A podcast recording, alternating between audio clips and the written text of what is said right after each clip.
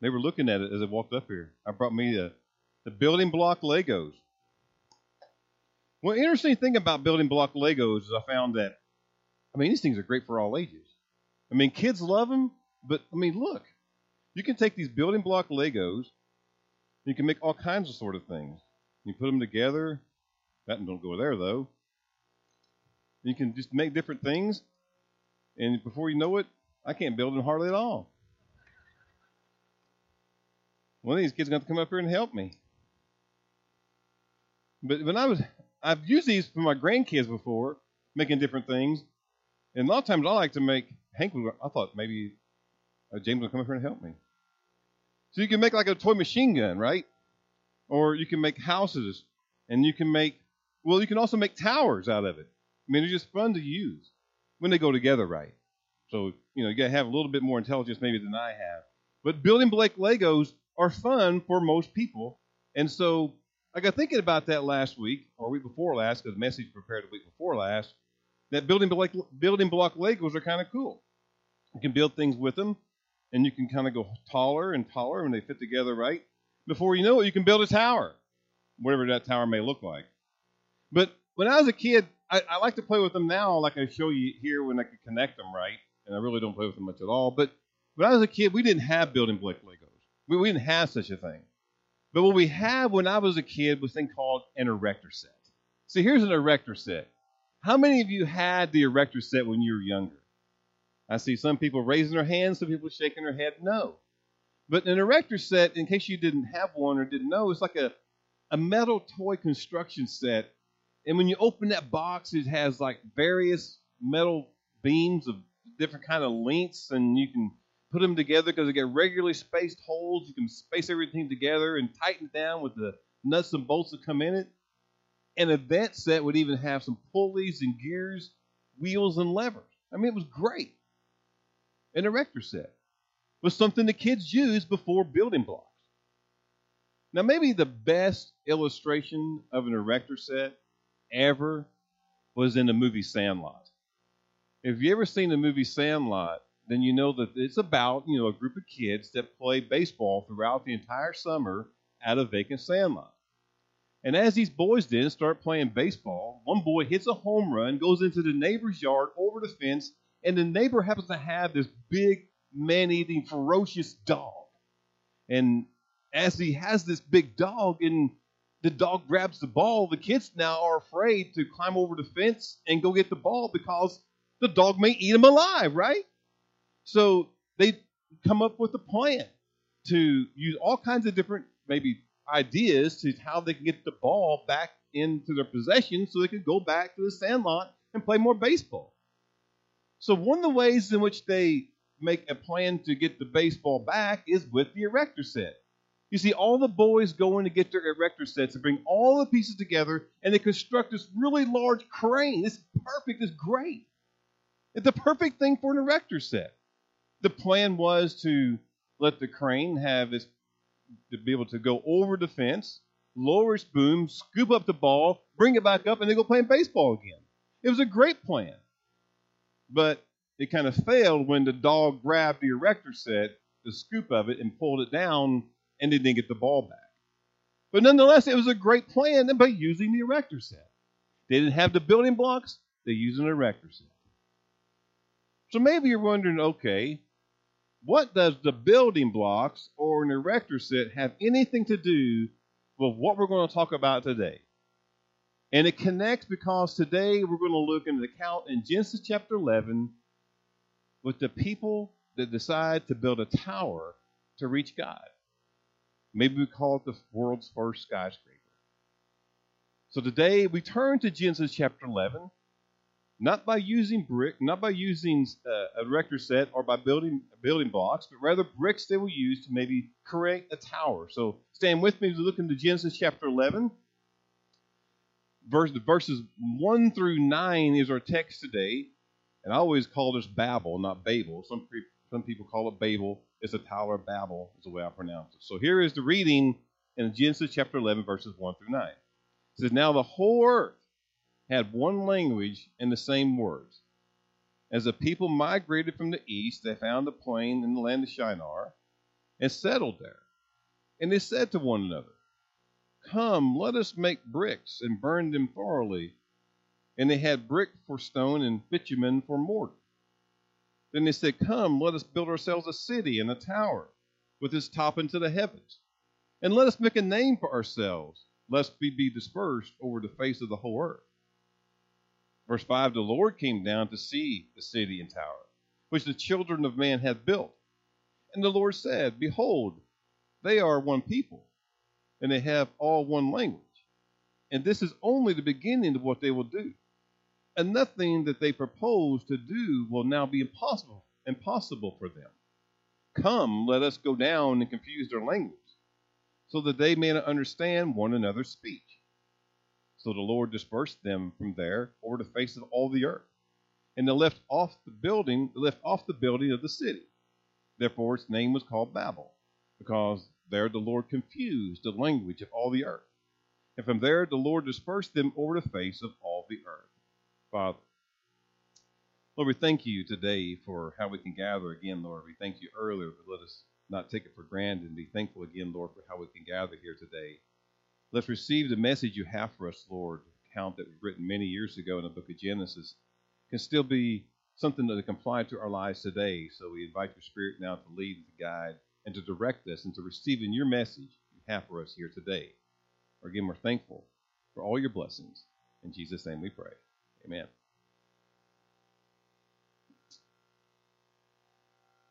One of the commentaries I was looking at last week called um, Opening the Bible by Kurt Strassner, he describes the text in this particular way. He said, The account of the Tower of Babel, what we read in Genesis chapter 11, verses 1 through 9, is one of the saddest and most momentous stories in the Bible. Sad because of the rebellion it depicts, momentous because of the world cultures that it spawned. And I use Strassner's comment because it puts us really in the right perspective. When we read this account in Genesis chapter 11, perhaps one we've heard before, it, it puts us in the right perspective when it comes to building this tower as beautiful may have been and as wonderful it may have been, it puts us in our perspective that it was really one of rebellion. And return to the text to begin to dissect, we see that, first of all, and we go back to the text, the building a tower, there's nothing inherently wrong. We talk about it being rebellion, and we'll talk about disobedience. There's nothing really inherently wrong with building a tower. As I said earlier, if you can put Legos together, you can build a tower as high as you want it to be before it falls over I mean, there's nothing really wrong then with building a tower. In fact, it probably seemed like a great idea at the time. And it probably was something momentous and beautiful and an architectural beauty. And it's interesting then to note then to kind of think about that, how in verse 3 they tell us then that the people had a advanced to, te- to technology of how they could build better and stronger bricks. It says they used bitumen, which is a black sticky substance. Some actually say they took slime and mortar, but they oven baked these bricks to make them stronger for their construction, which resulted then in a sturdier, more scalable brick than simple bricks just placed upon another. I mean, I've always marveled at how back then they could take anything and make something bigger and better from it without using modern day tools. I can barely build something nowadays with using tools in my garage. But they take things that marvels my mind about how they could get that to be bigger and better. But because then of the bricks that they were making and their ability to produce them, the people said, like we talked about earlier, thought it was a great idea to build a tower for their city. And at first, I'm sure it probably felt like a great idea that to build a tower because people just seem to marvel when you build a tower, when you have skyscrapers. People just seem to marvel at those kind of things. And I mean, if you stop and think about it, perhaps we've done it ourselves before. If you ever went to St. Louis, have you ever seen the arch in St. Louis? Architectural beauty. People go to the top, they feel it sway and back and forth just a little bit. And when you get up there, it's kind of remarkable how it stands. I know some people don't want to go to the top at all. They don't like to feel that sway back and forth. But you stand on the ground looking up at it, it's amazing to see that. We marvel at how that thing was created, how that was done. And we seem to do that. We go in any kind of city away from the suburbs where we live, you know, little towns, We go into the bigger cities, we see these tall buildings, and we marvel at the way they're constructed and their height. In Chicago, there's something called the Old Sears Tower, now called, I think, the Willis Tower. You know how tall it stands? 1,729 feet. That's incredible. That's over 110 stories high. That's in Chicago. But if you don't want to go to Chicago, you could go to New York City, see some same kind of thing. And Empire State Building in New York City stands 1,250 feet. Remarkable. But that's not near as high as the new One World Trade Center. It's an impressive 1,776 square feet. Not square feet. 1,776 feet tall. Now, the World Trade Center, as we know, was destroyed many years ago, 9 11. So in 2006, they began to recreate and rebuild everything, and they made this uh, World Trade, uh, One World Trade Center complete in 2014. It's actually now the, one of the tallest buildings in the Western Hemisphere. It's incredible. 1,776 feet tall. We marvel. I do at least. When somebody has a tower or a building they built, I marvel at how it was done. So again, the question is, what's wrong about building a tower then? I mean, in the text that was bringing people together, which even that seems like a good thing. When you do something to bring people together, that itself seems like a great thing as well. So the question, what really could have been wrong then with bringing all the people together and what's wrong with building a tower? It was the disobedience. It was the fact that they were being rebellious. What was so wrong with building a tower, bringing everybody together, is the fact they were then being disobedient. And it doesn't spell it out in the text, so we have to go back a little bit to understand that. And we go go all the way back then to Noah and with the flood. We're not going to backtrack all of that there, but I do want to recap for you briefly that in the account for the flood, which is Genesis chapter 6 through chapter 9, after the flood, then, which by the way, Noah and his family is the only one to survive the flood, right? After the flood, God gave a very specific command, very specific command that appears twice in chapter 9, in verse 1 and in verse 7 of the ninth chapter. Again, repetition shows that God was serious about how we should follow the command. So, what was the command he gave to Noah and his family? It seemed rather simple be fruitful and multiply and fill the earth. That was verse 1. Verse 7, written a little differently, but still saying the same thing populate the earth abundantly and multiply in it. To me, that's not an overly complicated command. And one that seems relatively easy to understand and to follow. But what happens? What does man do? We go back to verses 1 and 2. The whole earth had one language, the same words. People migrated from the east. They found a plain in the land of Shinar, and they settled there. That's what they did. For clarification, Shinar is actually Babylon, but look at the end of verse 2 because there's the key. They settled there. Essentially, they hunker down in one spot. So, what's wrong with hunkering down in one spot? Well, they were just told in chapter 9 twice in verse 1 and verse 7 to fill the earth, to populate the earth abundantly. Which means that unless you spread out, instead of hunkering down, you're not really fulfilling the command. I mean, unless I'm missing something, you can't spread out when you settle down in one spot and you hunker down there. So it's really outright disobedience. They're being disobedient to the command given to the forefathers of Noah. So, what it tells us then really is our first point. The point is this then that disobedience will always result in discipline. Kind of what Sheila just told the children. Disobedience always results in discipline. It always will.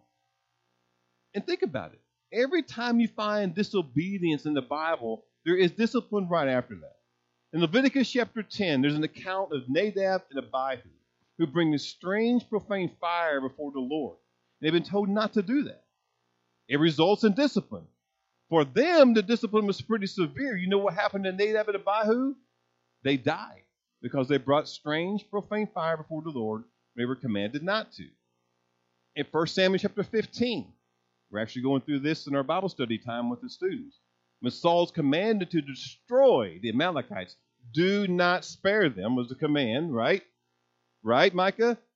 Grace, Paige, Jackson, Isaac? Do not spare them. Four words he was told. Saul, Samuel was told, Samuel told Saul four words. Do not spare anything with the Amalekites. The king, men, women, ox, sheep, destroy them. Utter destruction. What does Samuel do? What Saul, what Saul do? Saul spares the king, Agag, and some of the best of the sheep and the best of the oxen. Samuel comes along and hears the bleeding in the background, asks Saul about it, and Saul makes up some sort of excuse. And Samuel then tells Saul, Look, dude, you've lost favor inside of God. You're no longer going to be the king. Resulted in discipline. The book of Jonah. When Jonah was called by the Lord to go preach to the Ninevites, and he rebelled and ran, what happened to Jonah? He got swallowed up by a fish. He reconsidered when he got regurgitated, and then he went and preached to the Ninevites. In Acts chapter 5, it's not just Old Testament, New Testament. Acts chapter 5, when Ananias and Sapphira sold a large portion of their property and had a, a, a large amount of money, they saved back a portion for themselves. Paul asked them about it, or Peter asked them about it. They denied it. Ultimately, it led to Ananias and Sapphira's death and discipline. What that tells us multiple instances in the Bible where it talks about how discipline will occur. So it is quite clear. The Bible is abundantly clear that disobedience results in chastening and discipline from the Lord. And obviously, then no one really likes to be disciplined. I mean, raise your hand if you really like to be disciplined as a child. There's some children already in here. Raise your hand if you like to be disciplined. Kayla, I know that's a lie. You're just raising your hand to be rebellious now. You'll be grounded later. No more racing for Kayla. See, that's worse than taking her cell phone from her. But disobedience always results in discipline.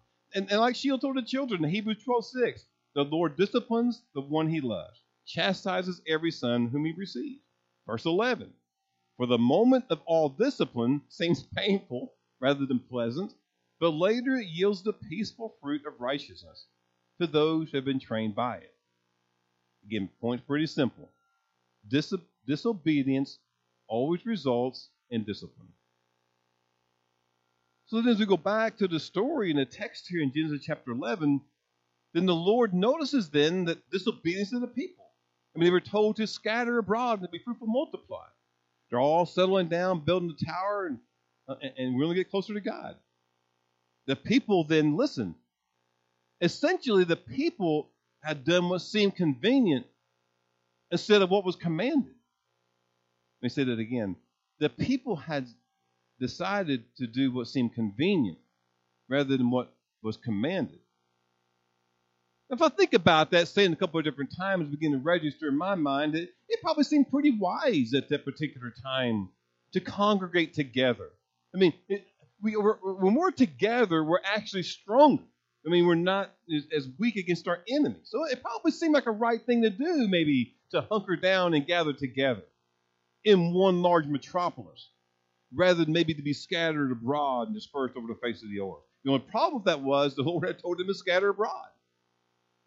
So essentially, they ignored God's clear instructions in favor of their own wisdom. Let me say that again. The people essentially then ignored God's clear instructions, the command, in favor of their own wisdom. Now, don't we also do that? Don't we at times just ignore command and go against what we think God wants us to do or command us to do against our own and, and think that we're, we're wiser than God? I mean, we get ourselves caught up in wanting to do it our own way a lot of times. I mean, I look around everybody and I see I see a lot of wise people in this room. Okay? Sometimes you can tell the wisest people by the gray hair. I'm starting to turn a little gray. I'm starting to gain some wisdom. But wise. I see wise people. We're, we're not stupid people. So I mean, but at times then in our lives we we gather and we think that well we know more than God because of our wisdom, because of our experiences. But when we begin to think that we know more than God or that we could be possibly wiser than God, well, then that's sinful. That's just outright disobedience, outright sin. So now, then, with going back to the story and making sure we understand that the sin of those now of erecting the tower in Babel was again God had commanded people to spread out, to be fruitful, to multiply, to populate. But they chose not to, and then consequently sin, thinking that maybe they were more wise than God. But God deals with all sin. And the point is, disobedience will always result in discipline. But to notice what happens next in the text, we go back to verse 4. Again, they said, Let us build ourselves a city, a tower to reach up to, to heavens. They said, Lest we make a name for ourselves. Let us do that, lest we be dispersed over the face of the whole earth. In verse 4, we come back to it now as we make our first point because a couple things now come up for consideration and maybe for explanation. The first is recognize they want to make a name for themselves. Let us make a name for ourselves. Now, we're going to come back to that one in just a moment. But notice also they use the phrase, lest we be dispersed and scattered. Now, I'm thinking, I'm reading this and thinking, why would they say, let us do this, lest we be dispersed and scattered? When they say, lest we be dispersed and scattered, I'm thinking in my mind, they knew what the command was then. I mean, they're fully aware of what they should have been doing, lest we spread about. They knew what the command was. So it reveals then that their heart was set on being disobedient and exercising their own wisdom, which then reveals a second point of application that out of the heart of man comes deceit, rebellion, and wickedness. We may not like to admit that. But Jeremiah had said in 17:9, the heart is deceitful above all things and desperately wicked. Mark had written his gospel in chapter 7 For from within, out of the heart of men, proceed evil thoughts, adulteries, fornications, murders, thefts, covetousness, wickedness deceit, lasciviousness, an evil eye, blasphemy, pride, and foolishness. Is all these evil things come from within and defile the man.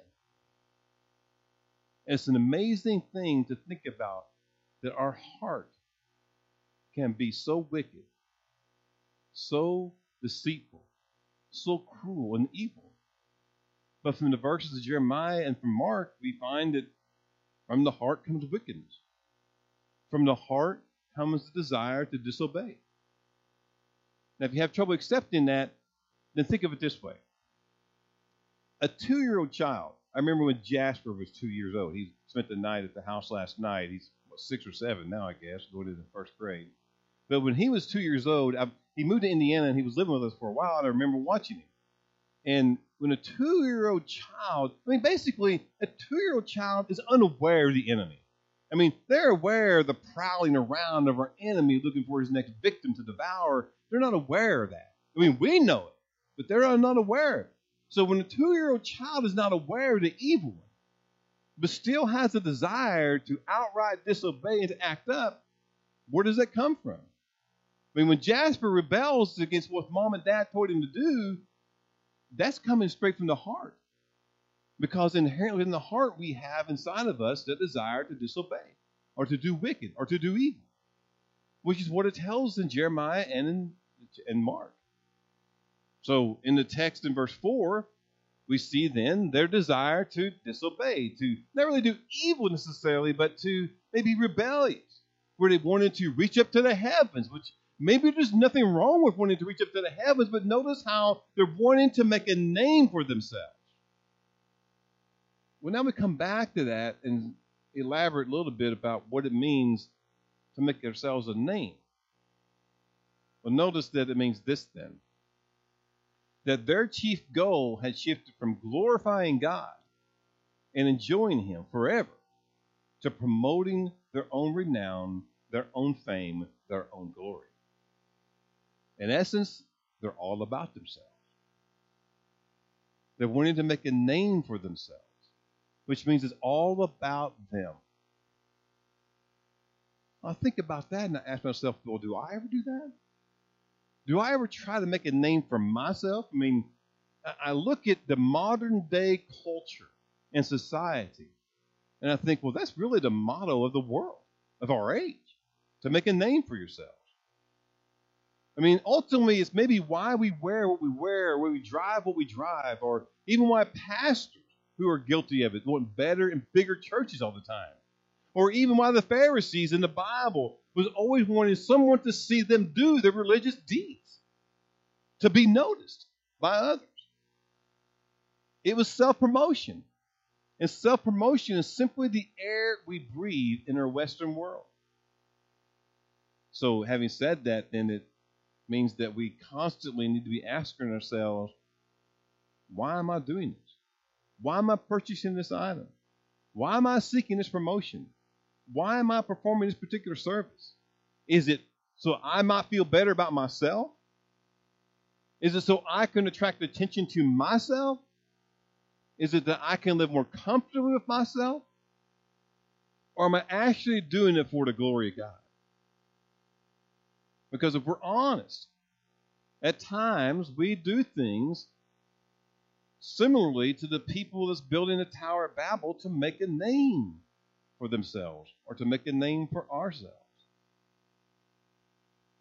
I once worked with the man who told me that if his mother came to work for him and did something and he had to fire her, he would actually do it to make a name for himself. It's amazing.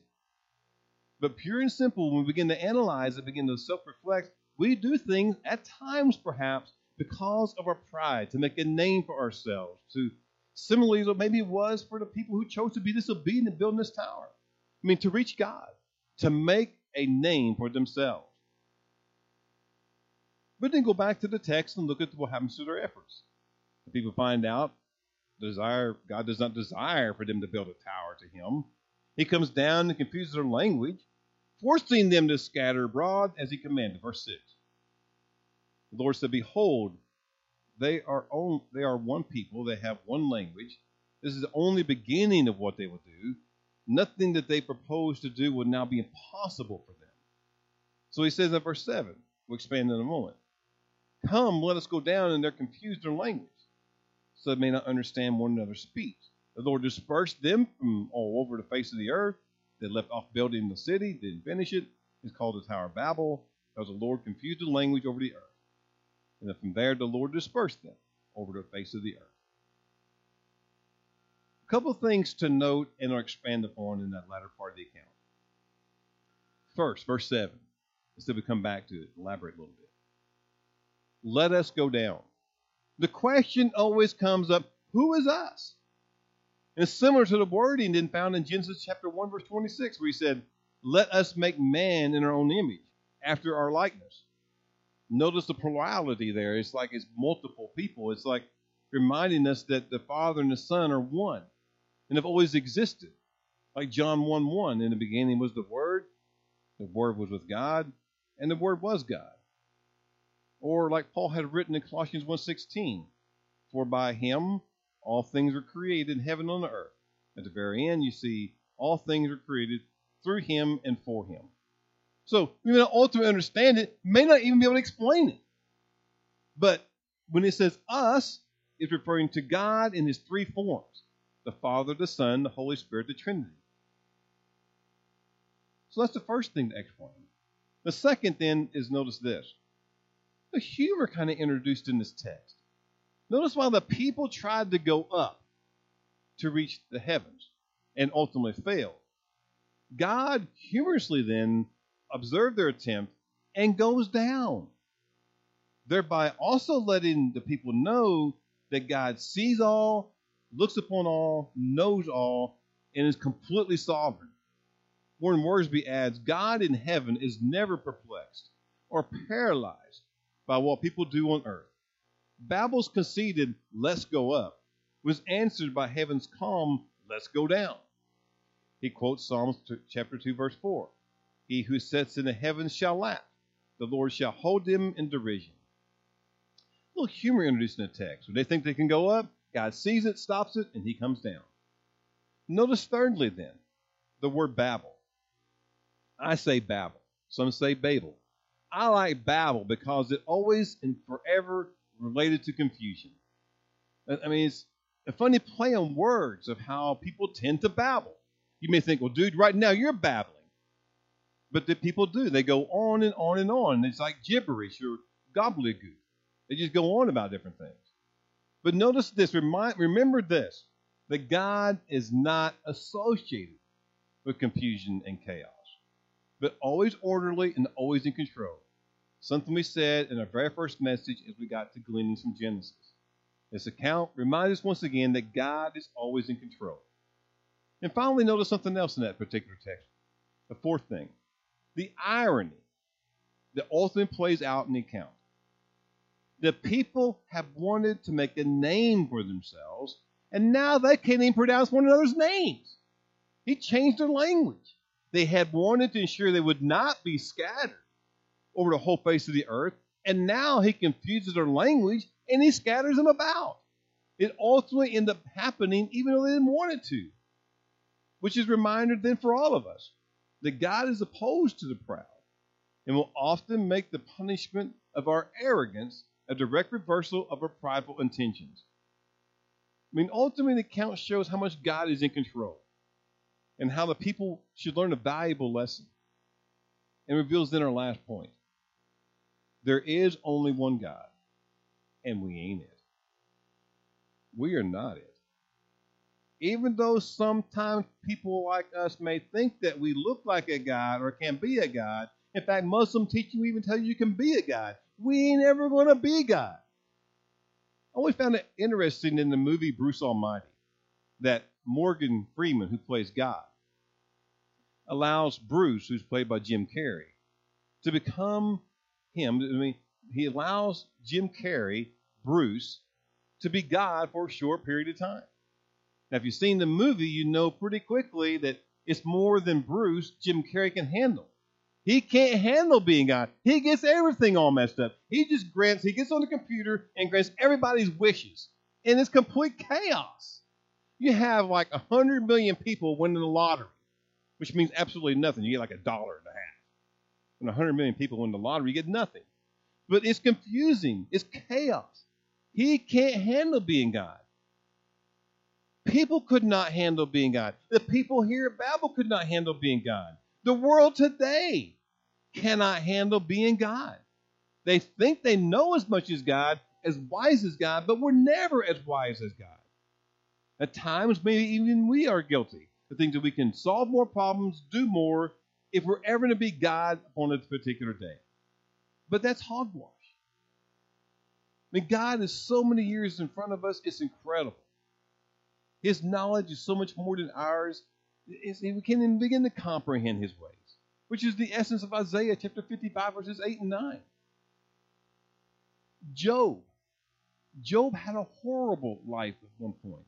I mean, he, he had all these riches and all the things going for him in the very beginning of the book of Job. But then everything horrible happens to Job. And when, when everything horrible happens, he's left with his three friends and his wife, who seems to be no help to him at all. And in the time that they're with him, he begins to question God. And as he begins to question God, God ultimately, in chapters 38 and 39, puts Job in his place. Listen to the sampling of how God responds to Job when Job began to question God in his wisdom. In verse 38, verse 1, chapter 38, verse 1. The Lord answered Job out of the whirlwind and said this Who is this who darkens counsel by words without knowledge? He's talking to Job. So who do you think you are? He said, Prepare yourself like a man. I will question you, and you shall answer me. Then he gets with it. Verse 4. Where were you when I laid the foundations of the earth? Tell me. Verse 5. Who determined its measurements? Surely you know. Who stretched a line upon it? To what were its foundations fastened? Who laid its cornerstone? Verse 8 Who shut in the sea with doors when it burst forth and issued from the womb? When I made the clouds its garment, and thick darkness its swallowing band, when I fixed my limit for it, Verse 11 When I said, This far you may come, but no further, God puts Job in the right place. Letting Job know pretty quickly, look, it's me, dude. It's not you. You're not God. You ain't ever going to be God. I'm more wise. I'm more knowledgeable. Man may think they can be like God or act like a God or want to be a God, but it ain't ever going to happen. There's only one God, and we ain't it. God is God and always will be. He is the creator, He is the beginning and the end. At times in life, we may want to be like God, but we will never be God. But then maybe that's a part of the account that we need to make sure we understand. Because the people were surely just wanting to get closer to God. They were wanting to know God. They were wanting desire to be or to be to know God better. And that's great. We should always want to know God and to know Him better. But here's the good news then we can be close to God. And we can know more about God. But it's not by building a tower. It's not by living a life full of pride. It's not by thinking that we can become knowledgeable as God or it can even be possible as wise as God. The only way we can really know God is through His Son.